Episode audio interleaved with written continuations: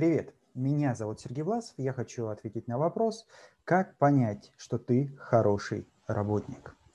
Знаете, вот мы живем в таком мире, где очень много различных э, систем оценки. Расстояние измеряется в метрах, километрах, э, там, сантиметрах, в других странах в милях, э, в футах, там, чем-то еще. Объем измеряется в литрах, давление измеряется в атмосферах. Ну, в общем, существует масса систем, которые дают возможность оценить некие внешние физические параметры. И для оценки уровня твоего ну, профессионализма, уровня твоего социального статуса в организации, ну, в понимании того, что ты хороший работник, тоже существует масса различных оценочных систем. В первую очередь это такая веховая система. Это градирование, которое существует во многих а, крупных компаниях, где за определенные профессиональные достижения, а, профессиональные результаты присваивают некий социальный статус, грейд. Ну, где-то это называется категорией, рангом, ну, в общем, по-разному. Как э, к этому приходит? Есть система оценки персонала. В общем-то, чаще всего это оценка по компетенциям. И под каждую компетенцию, которая в данной компании важны, а в разных компаниях это могут быть совершенно разные модели компетенций.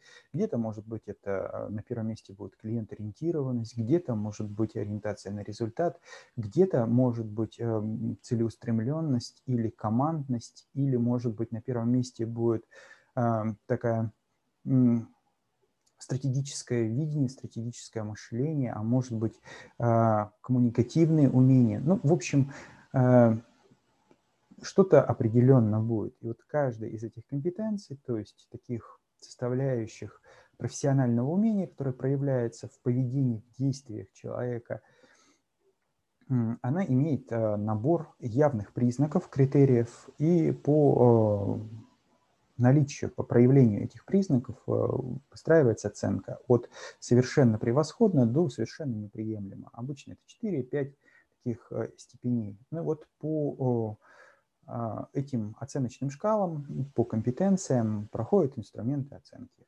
Это может быть э, какое-то заполнение чек-листов, внешнее наблюдение, оценочные, такие проверочные процедуры.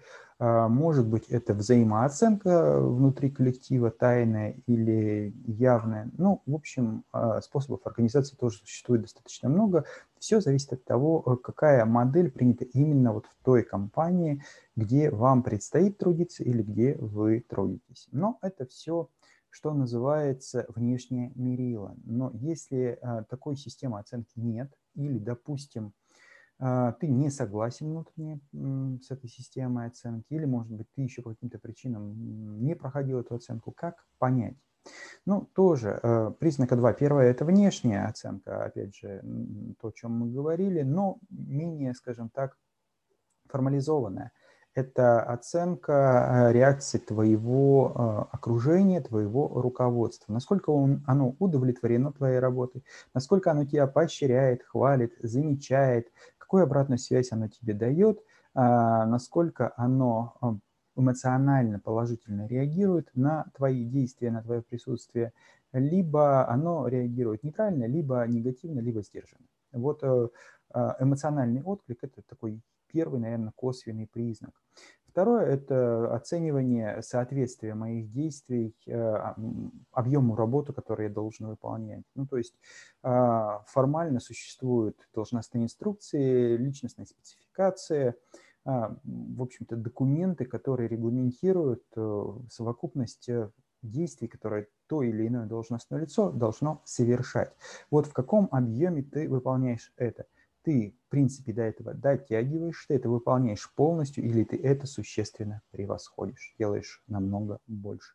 Эмоции э, у руководителей какие? Негативные, нейтральные или положительные, э, такое ощущение э, радости от твоего присутствия рядом возникает.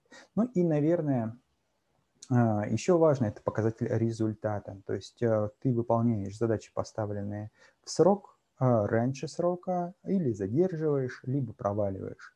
И э, качество, а, соответственно, этих результатов. Э, задачи выполняются э, с оценкой превосходно, лучше даже, чем все ожидали.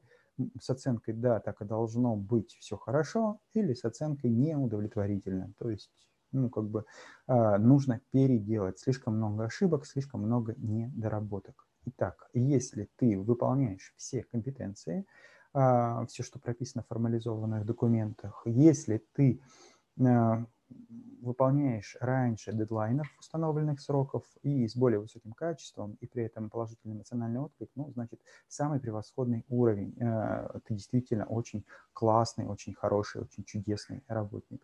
Ну и э, внутренняя, это внешние параметры, и внутренняя оценка. Субъективно, как ты себя оцениваешь? Ты доволен своей работой? Ты доволен результатами этого? Как ты считаешь, ты мастер, ты профессионал, ты превосходишь? То, что ты мог бы сделать, это круче, чем а, вот ты рассчитывал получить. И это, наверное, внутренняя такая оценка, она наиболее важная. Ну, по крайней мере, для меня она является наиболее критически значимой, потому что это первый такой скрытый сигнал. Если тебя что-то не устраивает, ты недоволен, ты постоянно раздражаешься, напряжен, а, тебя не устраивает а, ни ситуация, ни то, как ты делаешь, в общем-то, это знак того, что либо ты не дожимаешь этой ситуации, либо нет взаимопонимания, нет раскрытия твоего потенциала, нет возможности приложить усилия а, вот для изменения обстоятельств. А, есть такая расхожая фраза, что основная причина а, ухода сотрудников невозможность почувствовать себя успешным в организации.